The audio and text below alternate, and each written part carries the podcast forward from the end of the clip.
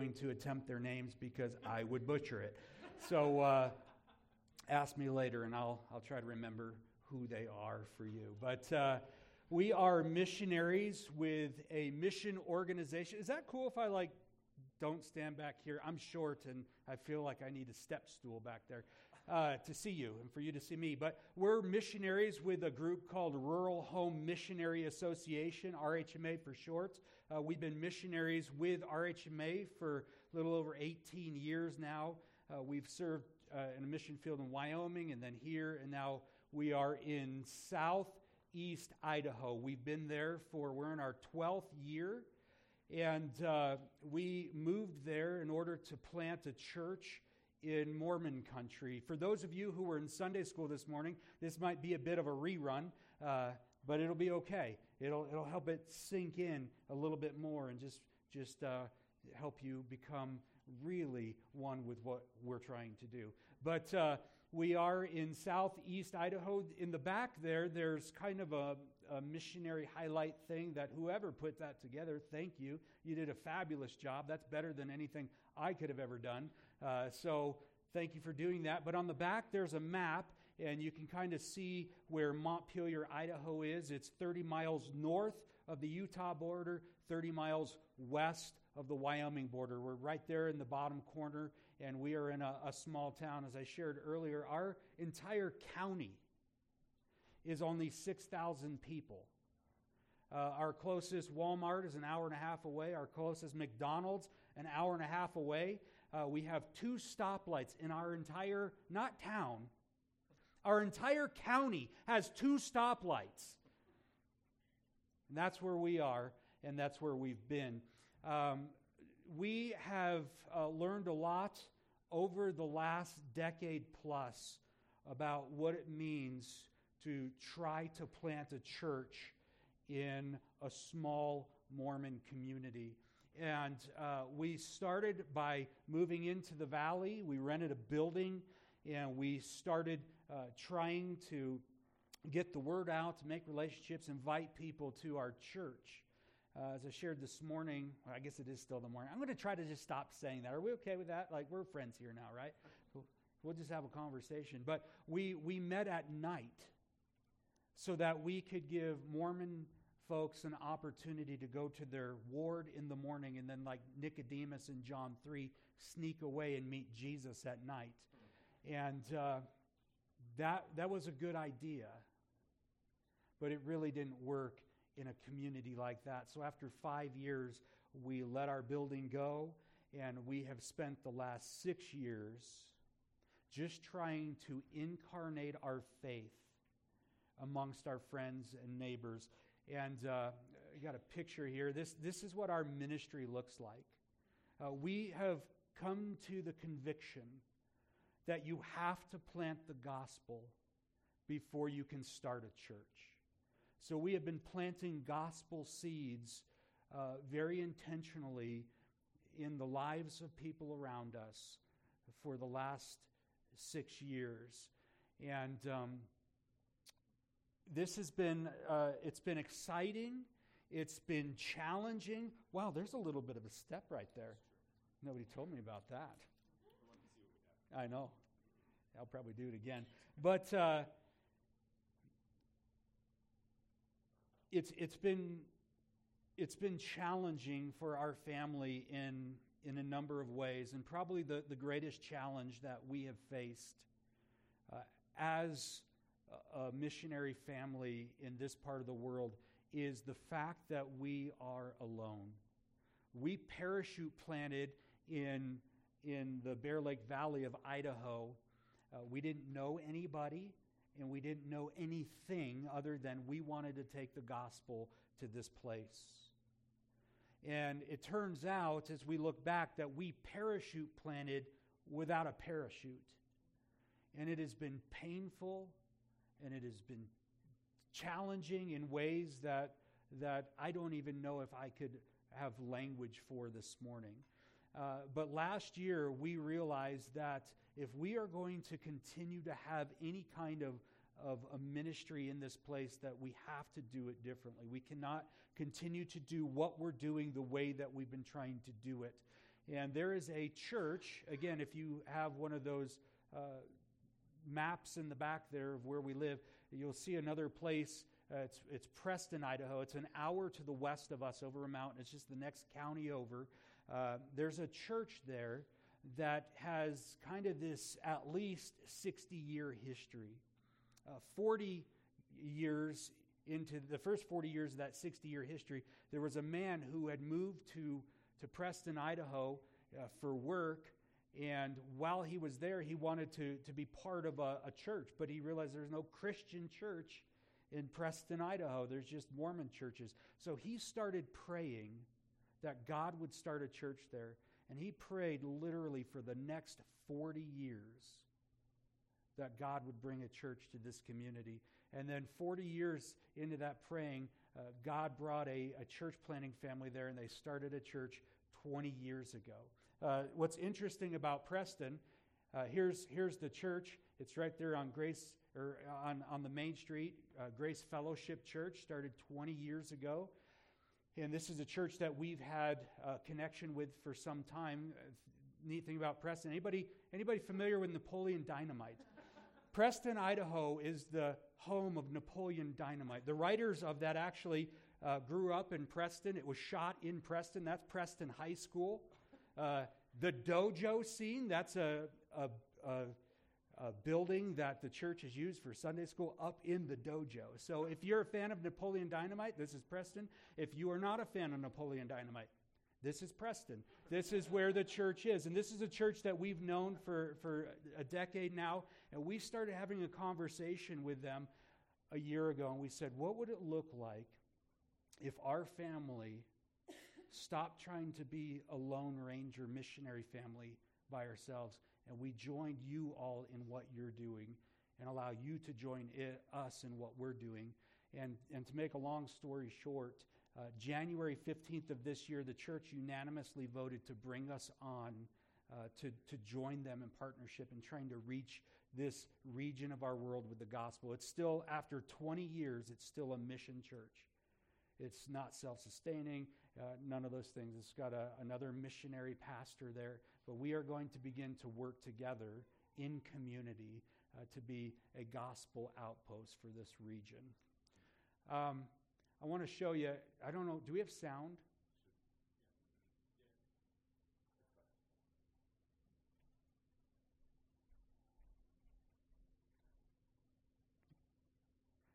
Real quick. Yeah, it's, it's, it's been a long path. This is a Um, testimony from this Easter.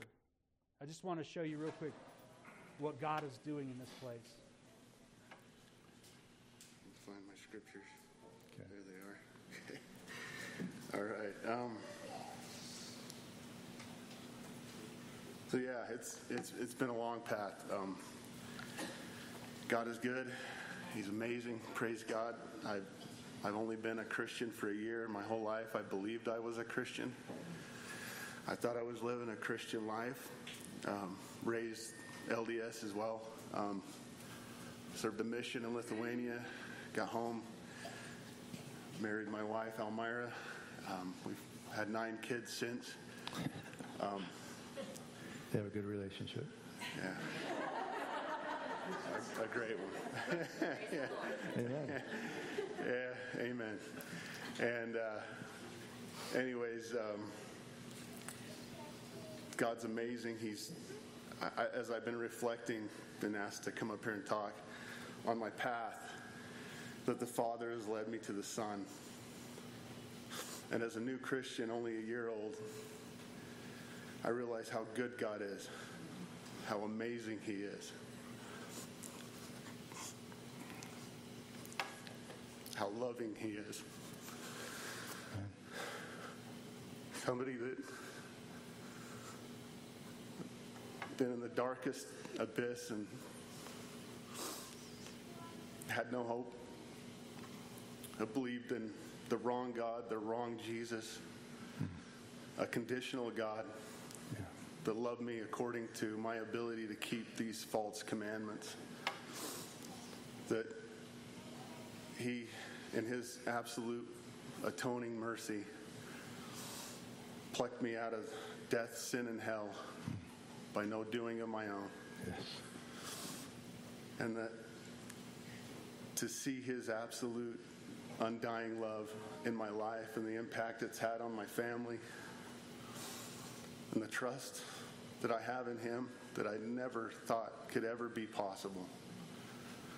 Never imagined it. Growing up, I, there's times I hated God. I didn't know who he was. There's times I didn't believe in God. I didn't know who he was. And if I can give anything to the world, would be that hope in Jesus Christ that's been given to me. Hmm. Not any doing of my own. Amen. Amen. And the one scripture I want to share. Well, I had three.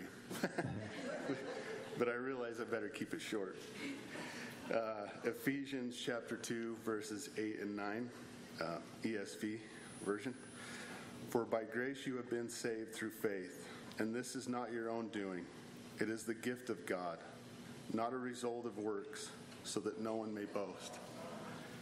And the most beautiful thing about this is it's not on me, it's completely on Him. Praise God. Amen. I wanted to show that quick testimony. This past Easter, just a few weeks ago, we had three people who were baptized who had come to faith in Christ out of Mormonism within the last year. What God is doing in this place is everything that we have been praying and planning and working towards in the valley that we've been in, but we've not we've not seen the gospel fruit that is happening here in Preston. And we were like, Lord, is there any way that we could stay in this region? We, we've learned to love the culture. We've learned to speak the language. And we're like, God, we would love to stay in this region. And the Lord has opened an opportunity for us to join what He is doing in this place so that it could become an epicenter for the gospel. It's the heart of this church. Again, 20 years old. Here's a, here's a picture, maybe. Whoa, wrong button. There was a light. This is, this is just from last November. So many of these people are first generation Christians, many who have come to faith out of Mormonism, like, like that gentleman, Amon, he, who had served a, a LDS mission, all those things. God is doing a work in this place, and it's the heart of this church to then go out into the surrounding little rural communities and, and take the gospel there. So many of these people are coming from uh, little towns all around in northern Utah and so- southern Idaho. So uh, that's, that's just to give you a quick picture and kind of an idea of what we are. Our ministry, can, can I just share with you in a nutshell what our ministry is? Did you hear what, what he said in his testimony? He said, There were times I hated God, but I didn't know who he was. There were times I, I didn't believe. It's because I didn't know who he was. Our ministry is simply to be in the valley and tell people who he is. And that's what we're doing. We've been doing that for the last 11 plus years, and we're going to continue to do that as the Lord uh, gives us breath. And, and this, is, this is your ministry as well. This church has been a gospel partner of ours for a, a long time now, and this is what God is doing in your own backyard. So we just wanted to share that. We wanted to thank you for your ministry to our family over all of these years.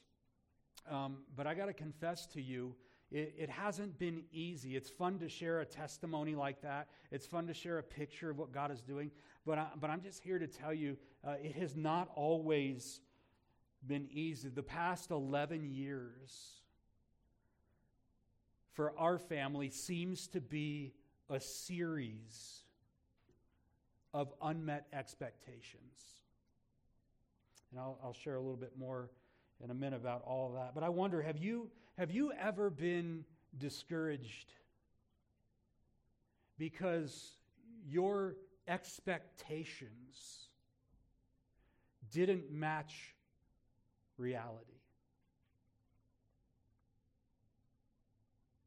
Have you ever been in that place?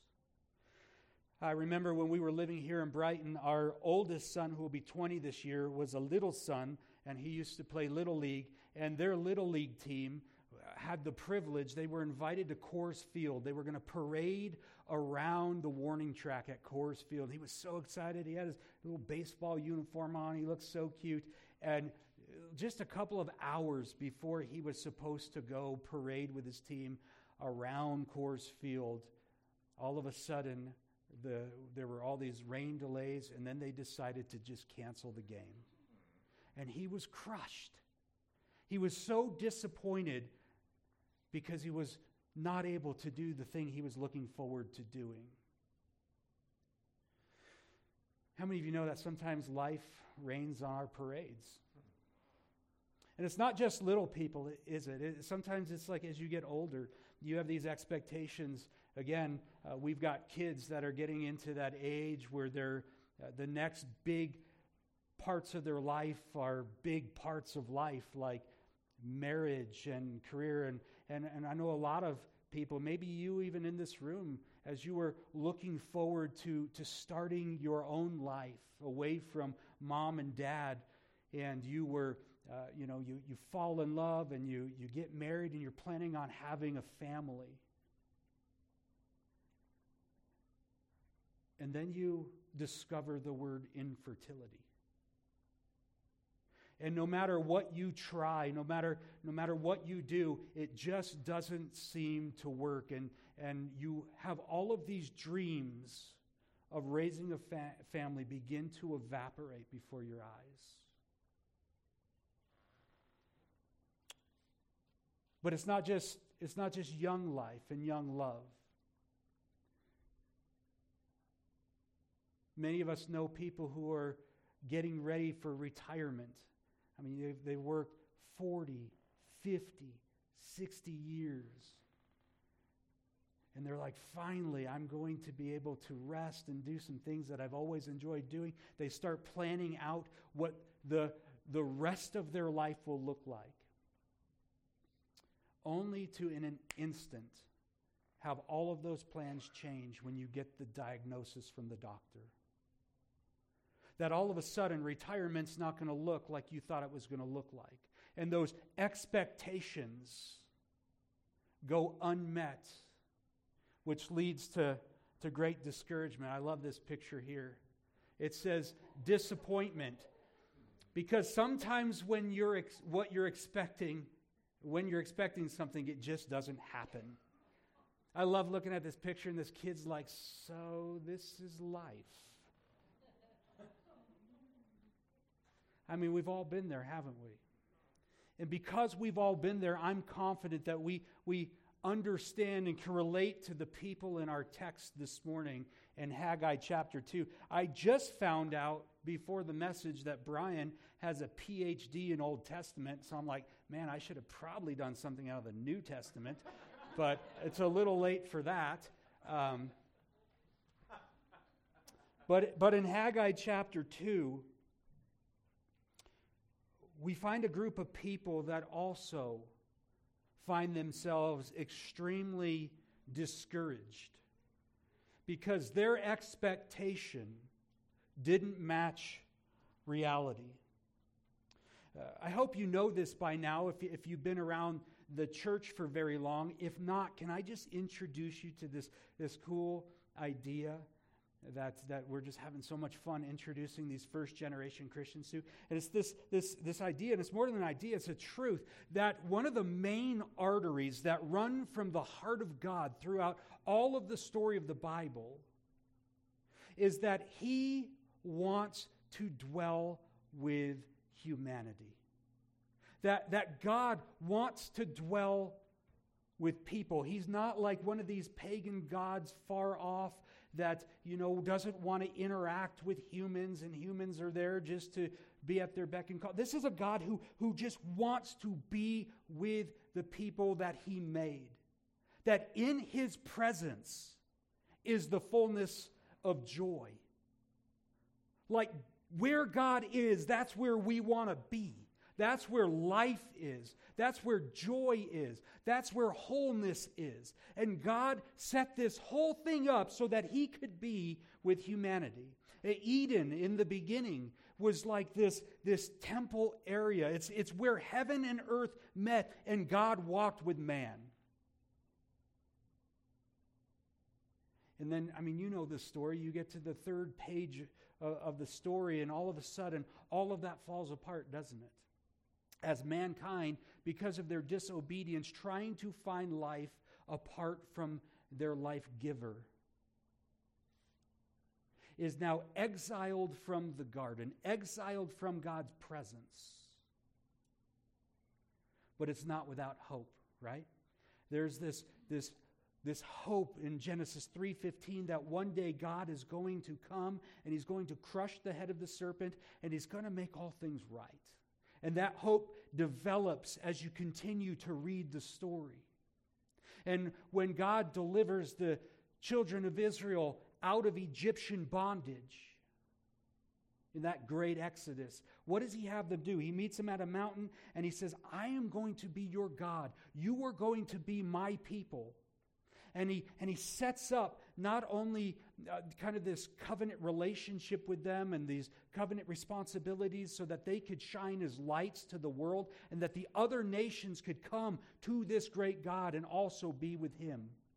But he also has them set up this tent, a, a tabernacle, a place where once again heaven and earth can meet, a place where God and man can commune.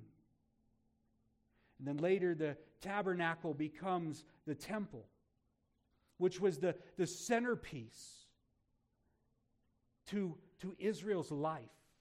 It's interesting, even in Numbers, how God has them camp when they move their camp. He has them camp around the tabernacle because God wants to be the center of his people. He wants to be the center of their life. But how many of you know that, that the children of Israel were not always faithful, were not always obedient, didn't always keep the covenant?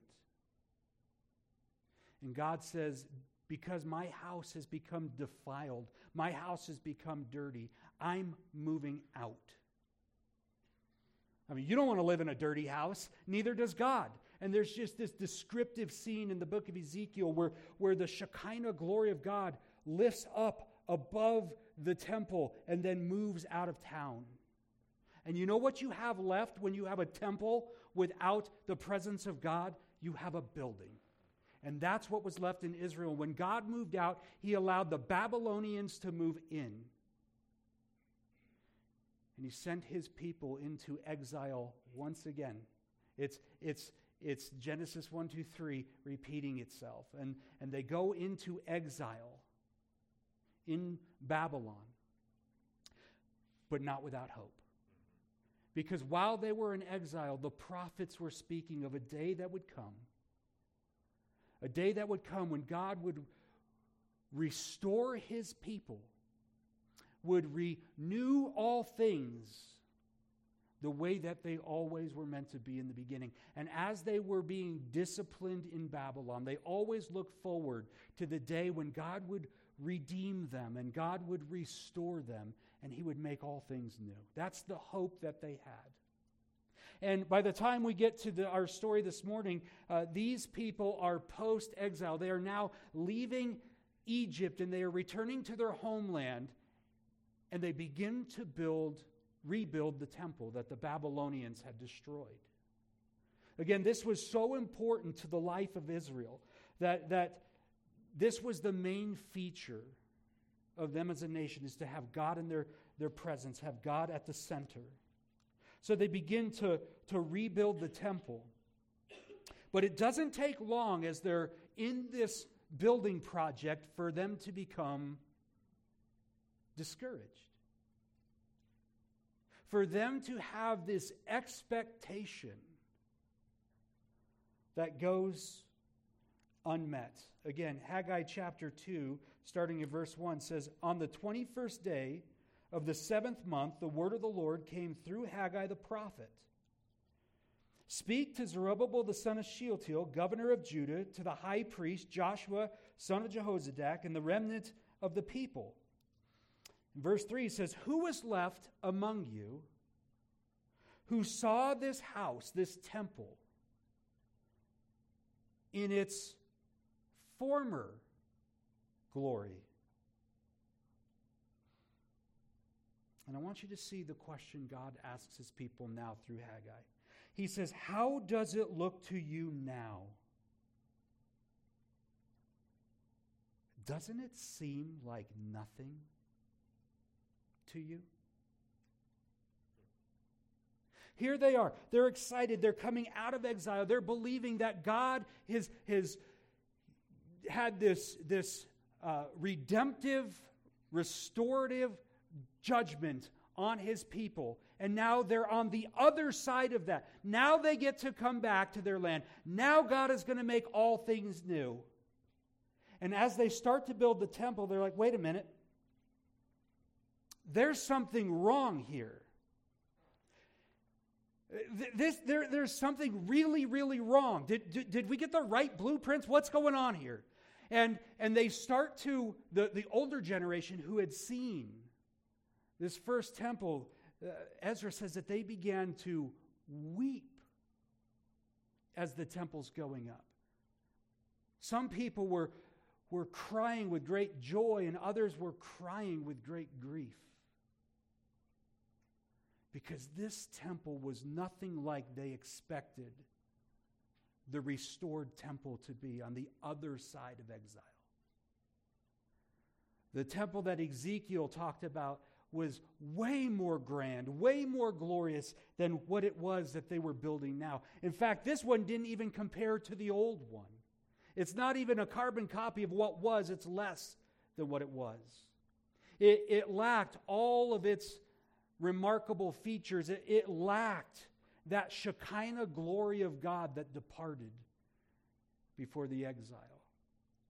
And these people are like, what is going on? And God said, I want you to, I want you to look at this temple.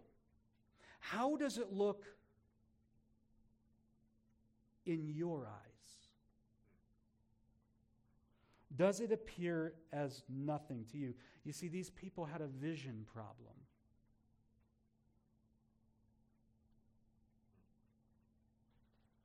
As the walls went up, their hearts began to sink because it wasn't what they expected. And they looked at it and they said, Is this? Is this it? They had a vision problem. Aren't you glad we're not like that? You're like, heavens, no, I've never tried to build a temple. No, that's not what I'm talking about. But like, as you look at what it is that you are doing in life, and you're like, man, I just want to serve the king and advance his kingdom. And as you are giving yourself to that work, you look back and you're like, is that it? I could have sworn it was going to be so much better than this by this point. I told you earlier that our 11 years of ministry has not been as exciting as it is in this moment. Jessica, my wife, says it best. She says, I always knew it was going to be difficult. I didn't realize it was going to be this slow. And when we, uh, over the last 11 years, it's like, is, is this it? Uh, several years ago, Jessica and I had an opportunity to go to Israel for three weeks. I was working on a master's degree. They're like, you need more credits. They, they said, you can take like statistics or you can go to Israel. I'm like, let me think, sign me up. So we went to Israel for three weeks. And the last week we were there, I had to take a, a, land of Israel, and then I took a biblical archaeology class. How cool is that? But it wasn't just like read books about it. We actually went on a dig site, and we got to dig in the dirt of the Holy Land. And my wife, how pregnant were you? She's like pregnant, but she's a champion. and it was it was it was so cool the idea that we would get to go to this place called Tel Gezer. And if you've ever been to Israel, you know that Israel's a bunch of these things called tells. It's like a, a layered cake. One civilization built on top of another, on top of another, on top of another, and and uh, we were digging in this place. But our job, I, I had these great visions that we would go there with like the little paintbrushy things and we would be brushing stuff away and, and finding cool stuff. Now, don't get me wrong, there were people at that dig site the time we were there doing all of that stuff. I mean, they were finding amulets, they found a dead body the week we were there. And they're like, you can't tell anybody because then we're going to get people coming and raiding this site. So we didn't tell anybody. I think I can tell you now because I just told you. But we found a dead body. Like they found bones, they found a skeleton. They're finding all this cool stuff. But you know what we did? You know what our job was? We were moving the discard pile, the discarded dirt from here to here. That was our job. All week long, we took the dirt from here that they've already sifted through and we just moved it over here. I don't even think you get a Boy Scout badge for that. and it was a lot of really hard work and really no visible glory. And as we look back on our last 11 years of ministry, it feels like all we've been doing is moving dirt from here to here, never hitting that pay dirt that we're looking for. In 2012, the first summer we were out there, uh, youth group from my home church in Frisco, Colorado, just west of here, they brought a youth group out, kind of like churches normally do. You know, you bring a youth group out, you do a VBS, and, and it's grand time, and you get all the kids from the community that come out, and, and they get to hear the gospel. And we we got the word out. We canvassed the community. The kids came out, they canvassed the community. They started their VBS. You know how many kids showed up in our little Mormon town? Zero. The whole week, except for my kids. They had to be there.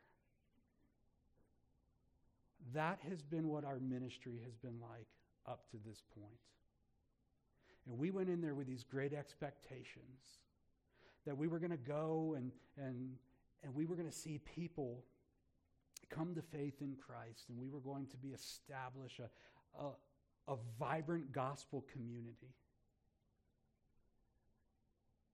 And as we look at our ministry, like, is this it? Is this it? And God says to his people, He says, I want you to look at the work you're doing. Does it seem like nothing in your eyes? How many of you know that when you're going through it, we can become really myopic? We can be extremely short sighted. Uh, this guy right here, his name's Philip Barlow, not the Mormon scholar Philip Barlow, if you're into Mormon scholarship like I am. Not that guy. This is South African artist Philip Barlow. And you can see some of his, his work there. He likes to take a camera and he goes to the cities and he goes to the beaches and he takes pictures. And then he paints oil painting uh, versions of those pictures. And you're like, it's kind of fuzzy. Yeah, that's what he does. Th- these are some of his, his works right here. He's really big into painting things that are out of focus. And I love these paintings because it reminds me of what life looks like when I take my contacts out.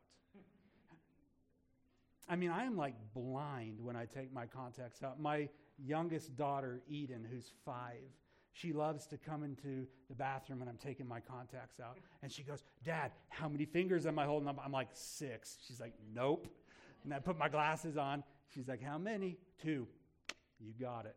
So we, we just have this little game, but that's what life looks like when you're extremely nearsighted. Like you can only see what is right here, and anything a little bit out in the distance is just fuzzy. And God's people, Israel, as they're building this, this temple, they can see what is right in front of them. But everything else seems pretty fuzzy to them. And God says, How does this look in your eyes? What if God sees things differently than we do? I, I, think that's the question he's trying to stir up in his people. What if I see things differently than you do? This looks like nothing in your eyes. But what if there's something else going on here?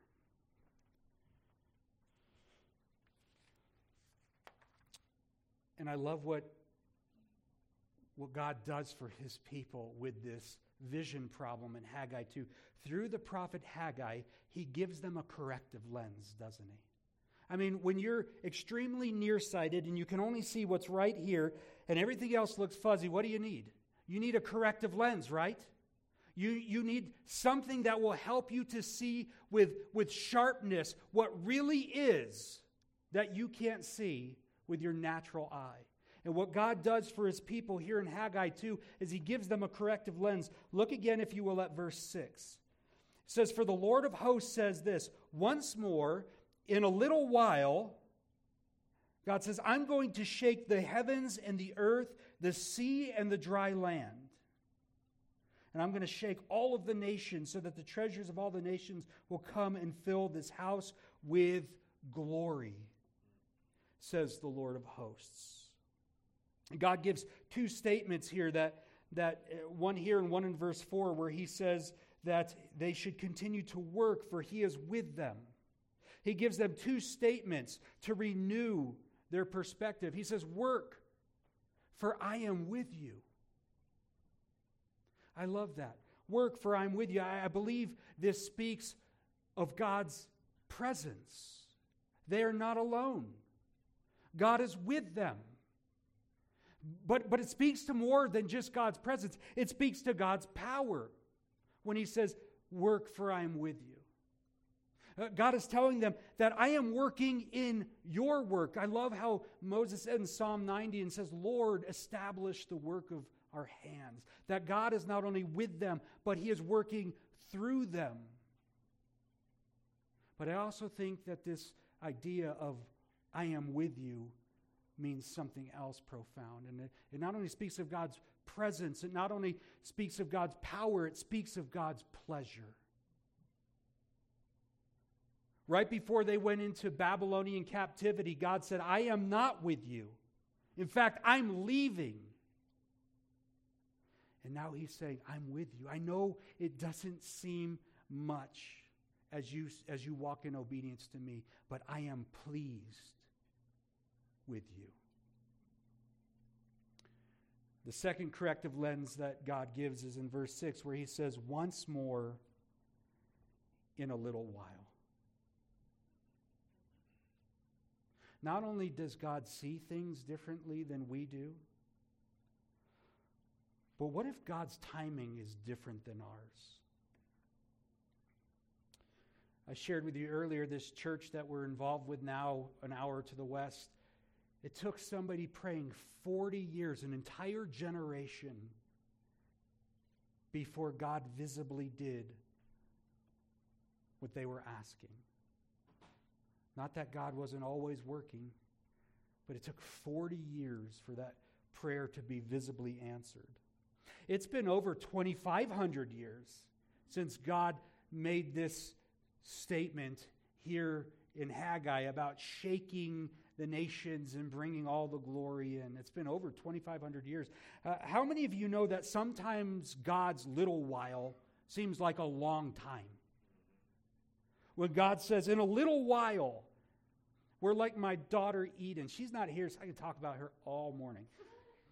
But we, we're on this road trip now. We, we just got, we're on our way home from Illinois. Overall, we'll be like 2,700 miles. We didn't even get out of our own town before she's like, Dad, are we there yet? are we there? No, no, honey, we're not. When will we be there? We'll be there in a little while. we show up three days later. Isn't it true? Sometimes God's little while seems like a long time. And these people are working and they're building. And God said, In a little while, you just keep doing what you're doing. I am with you. I am with you presently. I'm with you powerfully. I'm, w- I'm with you. My pleasure is on you. You keep working because in a, in a little while, I will shake the heavens and the earth, and I will bring the glory in. The work the Israelites were doing may not have seemed very impressive. It may have seemed futile to them, but that's because it was the work wasn't finished. How many of you know that few things make much sense when they're only half done?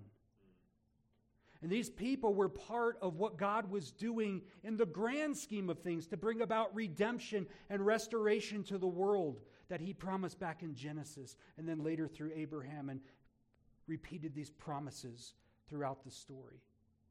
They were just playing their part in what God was doing in the grand scheme of things, and it may not have made sense to them because God wasn't finished. The temple they were building was only part of God's overall plan. And even though when they built that structure, God's glory, the Shekinah glory that once came when they dedicated the first temple, was not there the second time, how many of you know that God's glory returned?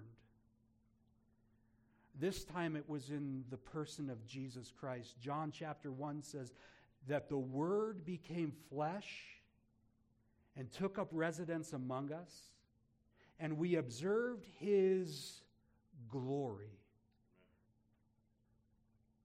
The glory of the only begotten from the Father, and that glory was full of grace and truth. The Shekinah glory returned in the incarnation, but it wasn't as visible that not everybody saw it.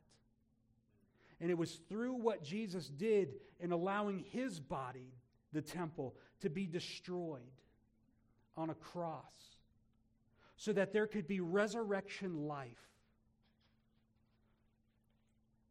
That we wouldn't be stuck in exile anymore to our sin and to death. And one day,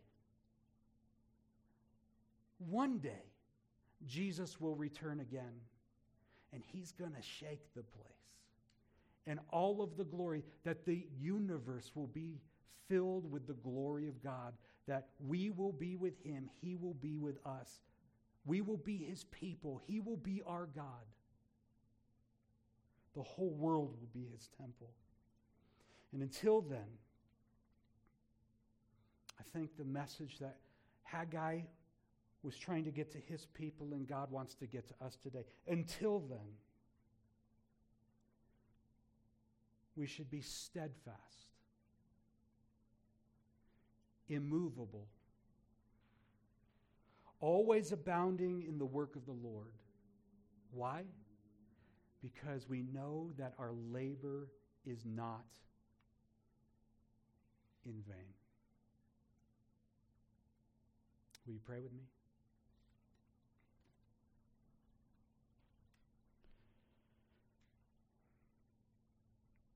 Father, life is hard, but you are good.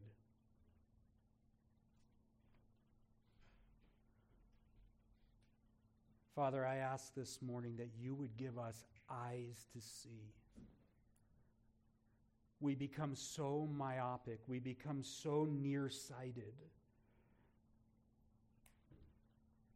that somehow we think that the gospel story is creation and then fall. But that would not be good news. But that you loved this world so much, you loved us so much that you entered into the drama of history, the drama of humanity, in order to redeem us and one day restore all things to the way it's to be. So, Father, give us eyes to see as we go through our lives seeking to be citizens of your kingdom.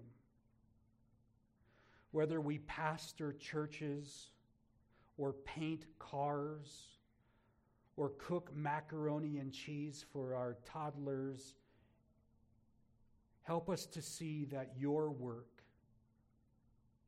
is not just the extraordinary things, but also the ordinary things, that they too are acts of God, and that you are pleased in these things.